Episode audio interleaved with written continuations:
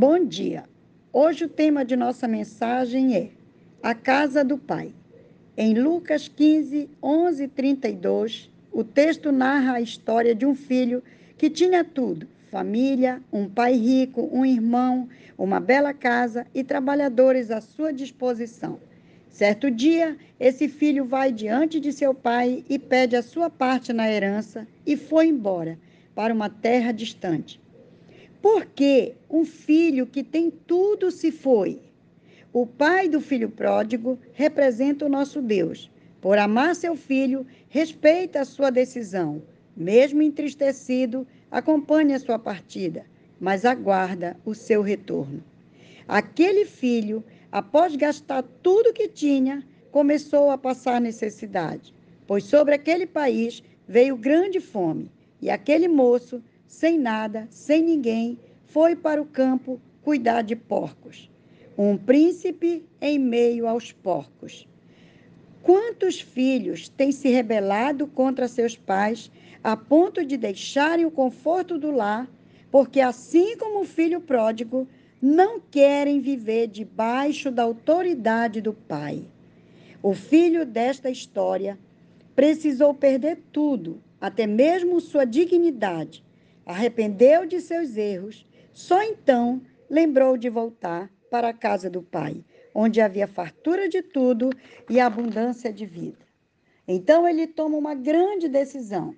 Chega a falar para si mesmo: Levantar-me-ei e irei ter com meu pai, e lhe direi: Pai, pequei contra o céu e a terra, e diante de ti. Já não sou digno de ser chamado de teu filho um arrependimento genuíno, verdadeiro. Que alegria, que alegrou o coração do Pai, que chama seus servos e pede que tragam depressa a melhor roupa, um anel, uma sandália e que matem um novilho cevado. O pai reconhece que o filho estava morto e reviveu, estava perdido e foi achado. O momento é de festa e muita alegria. Qualquer que seja o motivo que abalou a sua fé, te fez perder a esperança, te levou a viver de qualquer jeito, abandonado, sente-se humilhado, derrotado, sem forças para ficar de pé, lembre-se da casa do Pai. Arrepender de nossos pecados e fraquezas, reconhecer que temos um Pai celestial à nossa espera, que nos ama desinteressadamente, simplesmente nos ama e seu maior desejo é que possamos viver e andar debaixo de sua autoridade, de seus princípios e conselhos. Precisamos correr para debaixo de sua cobertura.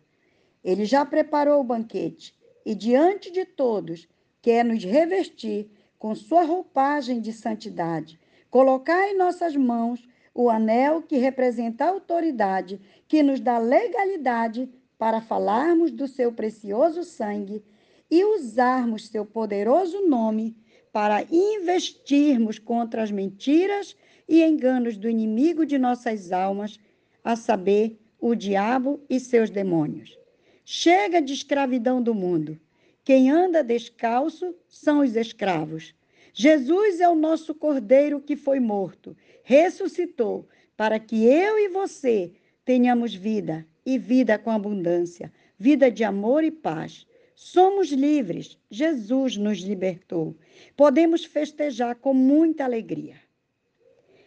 Deus Pai, ilumine os olhos de nossa alma para que possamos enxergar o caminho que vai nos levar até a tua presença. Em nome de Jesus. Amém. Graça e paz a todos que estão decididos morar na casa do Pai.